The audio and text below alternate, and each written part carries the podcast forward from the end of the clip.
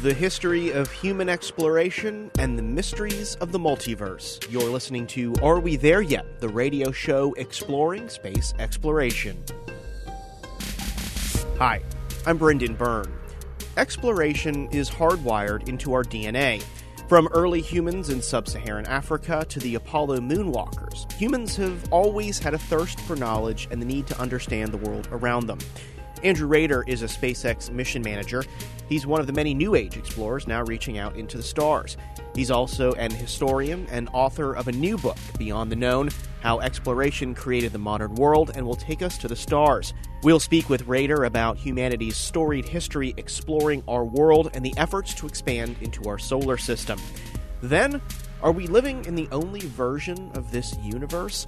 We'll explore the idea of a multiverse with our panel of expert scientists this week on our segment, I'd Like to Know. That's ahead on Are We There Yet? But first, let's take a look at the latest space stories making headlines. SpaceX is about to launch a cargo capsule packed with supplies to the International Space Station, including a uh, frosty experiment. This is for the people in my neighborhood that help me through the day and make me feel good. This bug's for you. That's right, Budweiser is heading to space. Actually, an experiment from Bud's parent company, Anheuser-Busch, and it's not the first time. Researchers are studying how barley seeds malt in space. That's a critical step in extracting the sugars from grain for brewing, distilling, or even food production. Research from the experiment could help adapt the grain for long duration spaceflight, for food and nutrients, not just for making a tasty space brew, or even altering the genes of the seed for better uses here on Earth. It's one of many experiments and supplies hitching a ride to the station on SpaceX's Falcon 9 rocket, including a fleet of mice that will be used to study muscle degeneration in space. That's something scientists will need to figure out for long duration spaceflight. And as of this recording, all is go for the Wednesday afternoon launch from Cape Canaveral. The capsule will spend about a month at the station before heading back to Earth with those completed experiments. Be sure to follow this show on Facebook. Just search Are We There Yet podcast for a live stream of the launch. You can find these stories and more on our website, wmfe.org slash space, or give me a follow on Twitter for the latest space news. I'm at Space Brendan.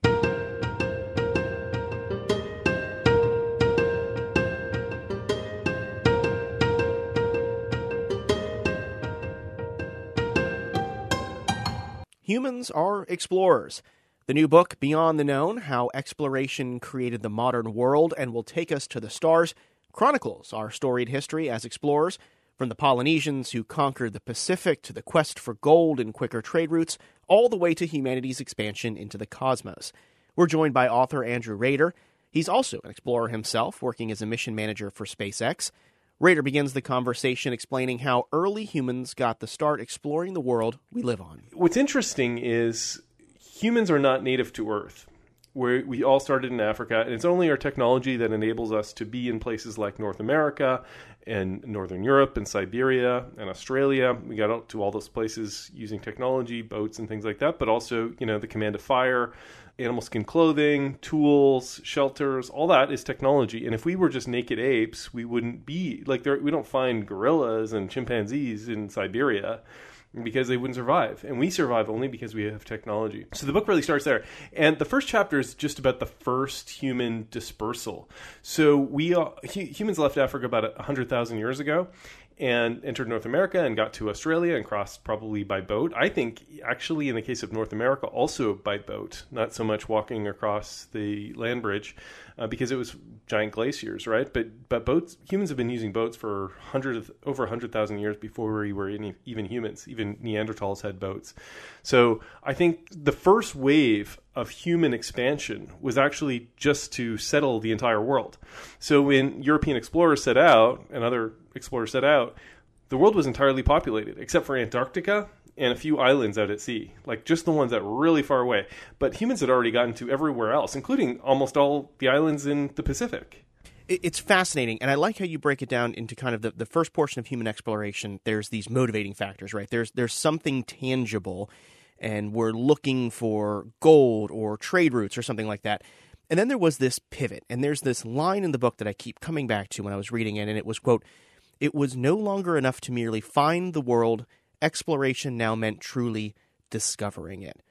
Andrew Rader, when did that realization happen, and where did that take humanity from that point? Yeah, it's it's a scientific age of exploration, right? Like even when we talk about space exploration, this is super relevant to space exploration because we have maps of the surface of Mars, obviously in far more detail than like Columbus would have had of the Americas or whatever, right? Uh, and you know the astronauts on the space station circle around Earth. How do we justify calling that exploration? I had actually I used to have a section in the introduction. They maybe cut it a lot, talking about how we justify you know calling sending rovers to Mars and even having like astronauts circle around Earth. How do we call that exploration? But it is because there's sort of macro exploration, which means actually literally discovering new worlds and kind of filling the blank spots on maps. But then there's micro exploration and, and figuring out what's actually there because you know Columbus discovered the Americas in 1492. Of course, like there were already people living there, but um, e- even if you accept that Europeans created this connection between Europe and the Americas in the late 1400s and the 1500s. They didn't really know much about it. The Spanish didn't do any surveys of their gigantic empire that was 25 I think 27 times the size of Spain. So there was these group of scientists in the 1700s and 1800s who set out to discover what was actually there and complete comprehensive surveys. I actually learned about this one woman uh, later who I wish I'd written about, who in the 1700s went to South America and created the first comprehensive biological biological texts and kind of surveyed like all the types of insects that existed. And this tremendously increased our understanding of zoology, of biology, she totally brought to the attention of the world what was really there. I mean, uh, learning about hydrology and just how the world worked.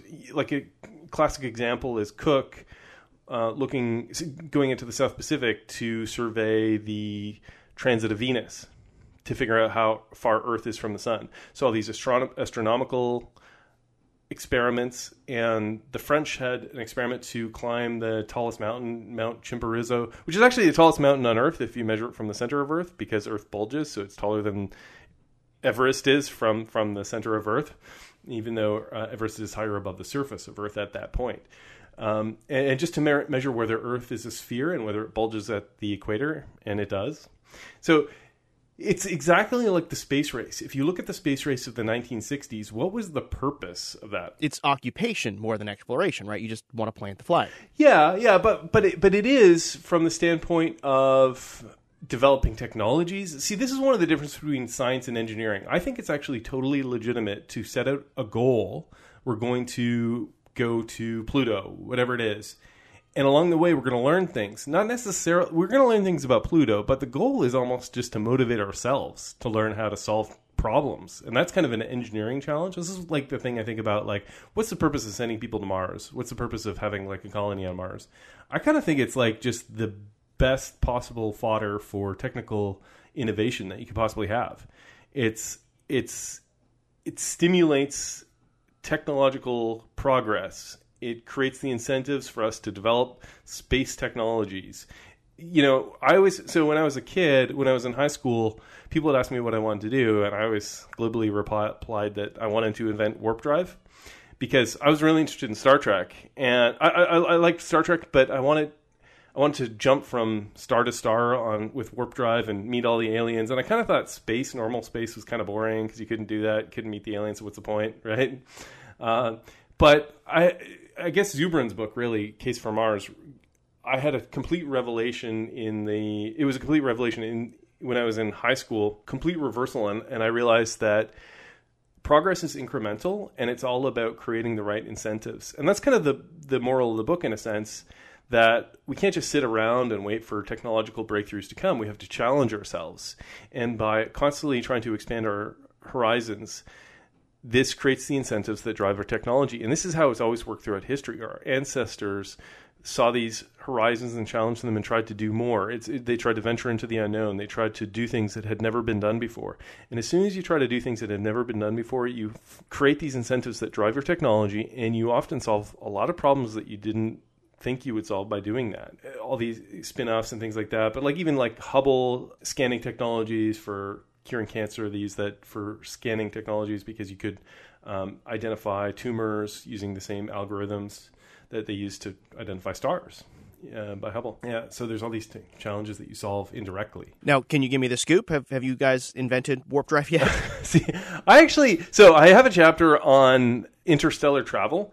I think I'm kind of a pessimist about interstellar travel because the whole chapter is talking about why this wouldn't work and why that wouldn't work and what about this? And i kind of walk, walk through all the technologies from our current chemical rockets to antimatter well fusion rockets fission. Actually i think the best the closest we could do is the orion type f- fission bombs basically but i think that's politically impractical.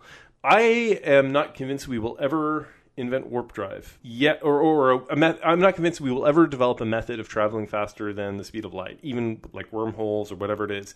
Because even if it's technologically possible to demonstrate in a lab with an experiment or tachyons or some kind of like crazy particles or something like that that is a very far cry from being able to build something that you could transport a spaceship through. I just don't i think that's it breaks the laws of physics as we understand them. Uh, that being said I think there's a high probability if we don't destroy ourselves that we will colonize the entire galaxy because you could do that at very sublight speeds, like 5% of the speed of light in a few million years. Space is huge, but time is pretty long.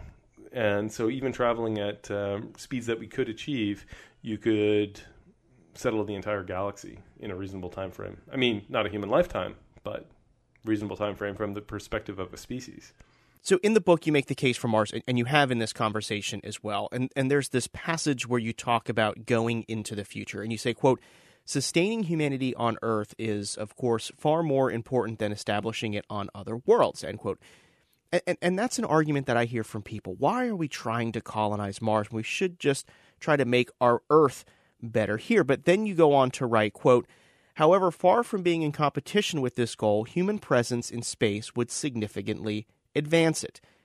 Andrew, you seem to be a little frustrated with our advancement in space exploration. Where do we need to go? At, at, this point, what's the immediate steps that humanity needs to take to make these goals? Technological progress, as I said, is, is all about generating the right incentives. And so you, if you have people living on Mars, you have the incentive to make it more efficient, less expensive, easier to transport large quantities of supplies, ideally on a regular basis. So faster, larger ships. And so that's what you need to do is is do what you can with what you have at the leading edge of technology. So even if you think it's difficult to do something, that's exactly why it's important to do it. So you do what you can with what you have, and then you create the incentives for the technology to follow. I, I truly believe that if we had never embarked on this age of exploration and connected the world, we wouldn't have any incentive to have developed ocean going sailing ships and transatlantic ocean liners and uh, transcontinental air transportation. All these things come about because there's a need for them. It's not that they poof, oh, we've got these technologies. What should we do with these technologies? No, it's what do we want to do? And therefore, what technologies will we develop to do that? Uh, technology follows purpose, not the other way around. So you can't invent a technology before doing the thing you want the technology for. You have to press your boundaries. You have to push your boundaries and try to do the thing with the bare minimum of technology, and then your technology will catch up with what you're trying to do. So I think that's exactly why going to Mars is super important. It's because it establishes the incentives that will drive our t- spacefaring technologies. I mean, we can't like basically. I used to think that oh, we can just like sit around until we develop an interstellar colonizer s- ship, and everyone can just get aboard the plank, and we'll just like set off for Alpha Centauri, right? Doesn't work that way at all. You have to. There's this intermediate step where you have to go into our solar system and actually develop our spacefaring technology by having the incentives that make it important to actually make more efficient and faster and bigger ships that travel through the solar system. So I think there's this huge gulf in science fiction. Actually, there was a gulf. I mean, I think The Expanse to some extent does address this. I think that's one of the best science fiction shows because it sort of fills that gap of expansion into our solar system first. So I have a whole chapter about that and why that's important. I want to ask you a bit about the people that are leading the charge on this exploration here in this point in time.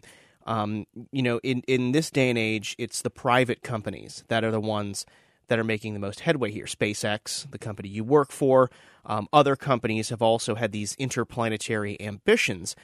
Is that who's going to actually make this happen? Is it going to be private entities or a single visionary that have this goal?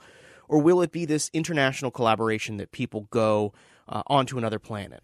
I kind of think it's public private partnerships, so it takes a little bit of both because they each have unique advantages. Private has more incentives in in the fact that you know, in a dearth of political leadership to actually do things in space, you can have private individuals who are highly motivated to do things in space and they can bring their own kind of incentives and their own drive to do these things. So that's really important.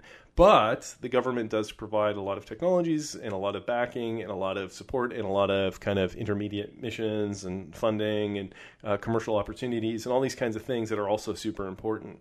So you know, I think you can't say one or the other. It's kind of both. And interestingly, that's the way it's always been.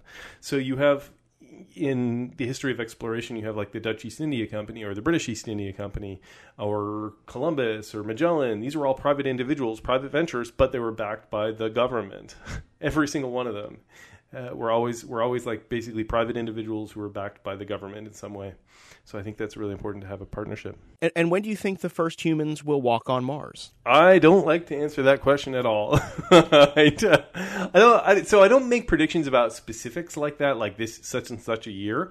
But um, you know, I think that we're going in the right direction these days. Um, and I think uh, it will happen within our lifetime. Knock on wood. But uh, yeah, so, so um, but also just you know why it's important. I think it will definitely happen unless we kind of one one thing I worry about. Almost, I think the biggest kind of scenario for end of the world, biggest catastrophe scenario is we lose our exploratory zeal and become too comfortable at home, especially entertaining ourselves. So we just decide to instead of we're, we're not going to explore space, we're just going to make movies about it, or we're just going to watch Netflix and you know um, and that's something that I'm I'm not sure if that's a realistic fear or not because I do think that space and other kind of exploratory ventures, and even to some extent, like just science in general, learning things is, is a huge part of the human psyche. And I think it's a really important, it fulfills a really important desire in humanity. I always wanted to be part of something. And I think space achieves that. I mean, Carl Sagan, I guess, in Pale Blue Dot really compared it to uh, military in a sense, and, and actually so did von Braun, and he was like, um, going to Mars would be the equivalent of a limited operation across uh, operational constraints that are well understood with a certain amount of ships. And you can totally compare to that too. And if you think about NASA's funding and the, the amount that we spend on space, it's 150th basically of our, what we spend on the military. You know, I'm not, people allocate funding based on a whole bunch of priorities. Fear is a bigger driver than uh, curiosity, I think. But you could imagine um, the if you had a similar level of, of support behind it, you can imagine the amazing things we could do in space. Obviously, that's a total pipe dream, which is why I think we have to do what we can with what we have. Um, we have to be realistic about goals and do things incrementally.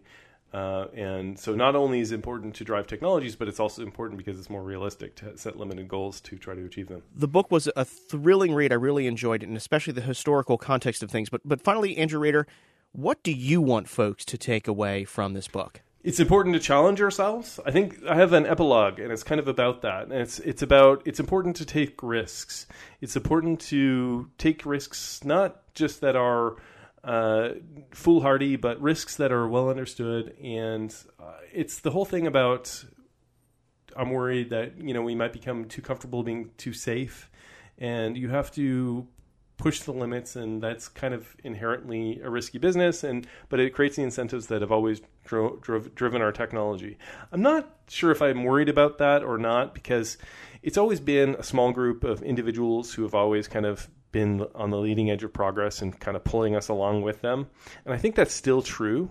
Uh, I think it probably always will be true. So, and I think something about exploration is buried deep in humanity's DNA.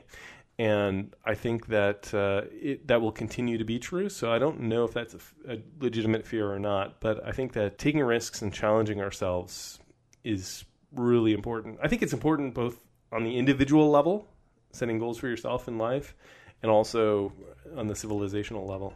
The book is Beyond the Known How Exploration Created the Modern World and will take us to the stars. We've been speaking with the author of that book and SpaceX mission manager, Andrew Rader. Andrew, thanks so much for speaking with us. Thank you so much, Brendan. Still to come, are we living in the only version of our universe? Could we be living in a multiverse? And is there any way to tell? Are we there yet? Is back in a minute.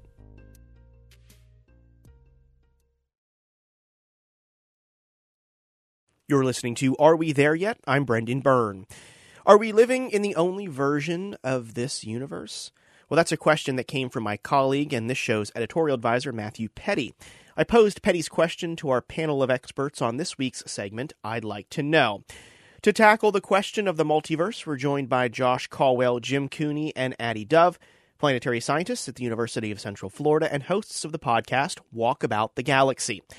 Addie begins the conversation with a question of her own. So is he talking about uh, like the Avengers and the Marvel uh, cinematic universe and those multiverses, or uh, the Buffyverse, perhaps? All of them. Or- Do they exist? okay, yeah. okay. Short answer, no. Oh, Oh. To the answer you were asking, And uh, the segment question you were asking, which was, again. One, one could even one could even take some issue with the the phrasing of the question as the multiverse theory. Okay. right. So, well, so yeah, you have to be careful about multiverse stuff, right? So, multiverse, Yeah, the idea dangerous. of the multiverse is that there are many universes like our own. Maybe in these other universes, there are different fundamental constants, et cetera, et cetera. There's actually pretty good reason to believe these things do exist. Uh, pretty strong theoretical arguments that they kind of have to exist if some of the theoretical framework that we have in cosmology is true. like what? Like inflation. Have you ever heard of inflation? Uh, I've heard of mon- monetary inflation. Right? A balloon? Bounce house inflation. Yeah. Uh, Right. uh, Cosmological. Uh, cosmological. This is the idea that in the first fraction of a second, first like 10 to the minus 30th of a second of the universe, the universe expanded at a humongous rate. Obviously, the universe is currently still, ex- I say obviously, but the universe is currently expanding, but that's not what I'm talking about. I'm talking about this You were like thinking about your waistline. Josh. this uh, really fast expansion in the early universe. And one of the consequences of that uh, idea is that there should be some uni- parts of the universe that ex- keep expanding, some that stop expanding, and that our observable universe is a little part that stopped expanding, stopped inflating, I guess is the better word.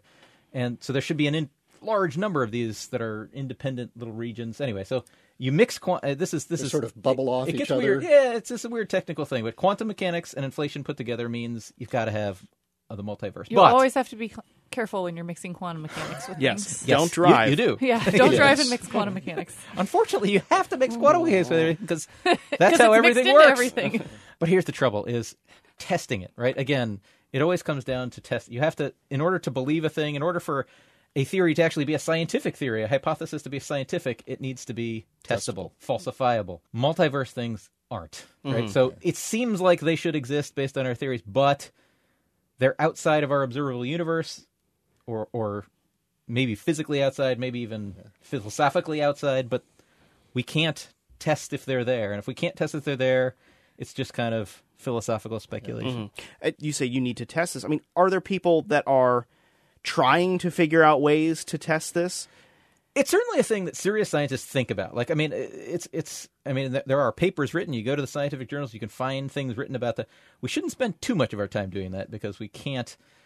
I haven't seen any reasonable uh, tests for. Proposed. Just proposed, Even proposed. Right. Um, some some versions of the multiverse idea have some possible ways to test them, and they have failed those tests. Uh, but the general idea of a multiverse, Yeah. essentially untestable. and and there are these multiple versions about sort of how they are and uh, how connected or not they are Right. to our universe and some of them are very strongly connected to string theory Right. uh, and string theory itself has problems with falsifiability or What is testing. string theory? oh boy What is string theory? so string theory tries to reconcile quantum mechanics with some of these things that you know Jim was saying. You can't make, got to be careful what how you mix quantum mechanics, uh, but it's a very elaborate, complicated mathematical explanation for the fundamental structure of stuff in our universe. Uh, and it gets rid of problems where you have points because points have no size, so you replace those with a loop, for example, a string which does have a size but super complicated, and it posits that our universe may be 10 or 11 dimensions instead of four, three space plus time. So that's just one of the flavors Okay. of multiverse theories connect to that. And there are at least in principles, in principle, ways to test string theory.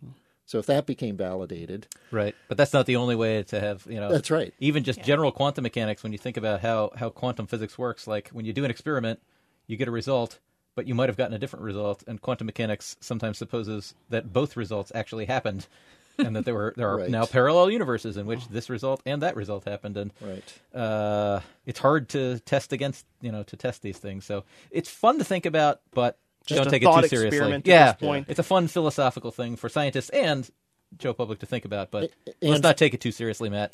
and for movie makers. I mean, Yeah, there's been a lot Oh, of yeah, yeah, movies yeah. that have have played Kind on that like idea. Kind of like a crutch, though, right, for movie makers, Well, right? I and mean- storytelling. Well, I mean, Sometimes. there have been some movies that have taken the idea of what Jim was just saying that there's this branching, this infinite branching of realities, and sort of exploring.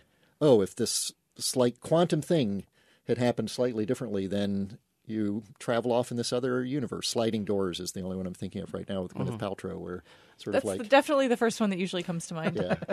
Uh, so yeah, it is a lot of fun to think about, and it's uh, as Jim said, it's a serious topic. Yeah. but it's frustrating. How Yeah. do I actually test it? Find out if it's real. You might So end you're- up with Spider Pig. You might end up with Spider Man. But you're telling me that there is not a evil Brendan Byrne in another universe that doesn't have a beard and There like a be. mustache. We could never we are tell you not that. telling you that. We We could are never tell Very you well, that. maybe. We just No. don't know any way to test for Seriously, it. Seriously, if many of the versions of multi the multiverse theory are true, then there absolutely is that, right? And if Right. the universe is infinitely large, then there really Every are possibility infinitely many versions of this thing happening right now with you evil or good or well, Uh, weird, Brendan uh, is good across all universes. Oh, thank Okay, you. that could be a law Thank of you. nature. You. never know. Uh, we've been speaking with Jim Cooney, Josh Colwell, and Addie Dove. They are the hosts of the Walkabout the Galaxy podcast and planetary scientists at the University of Central Florida. Thank you all for being here. You bet. Happy to be here. Thanks. Find it wherever you get this show, or you can visit walkaboutthegalaxy.com.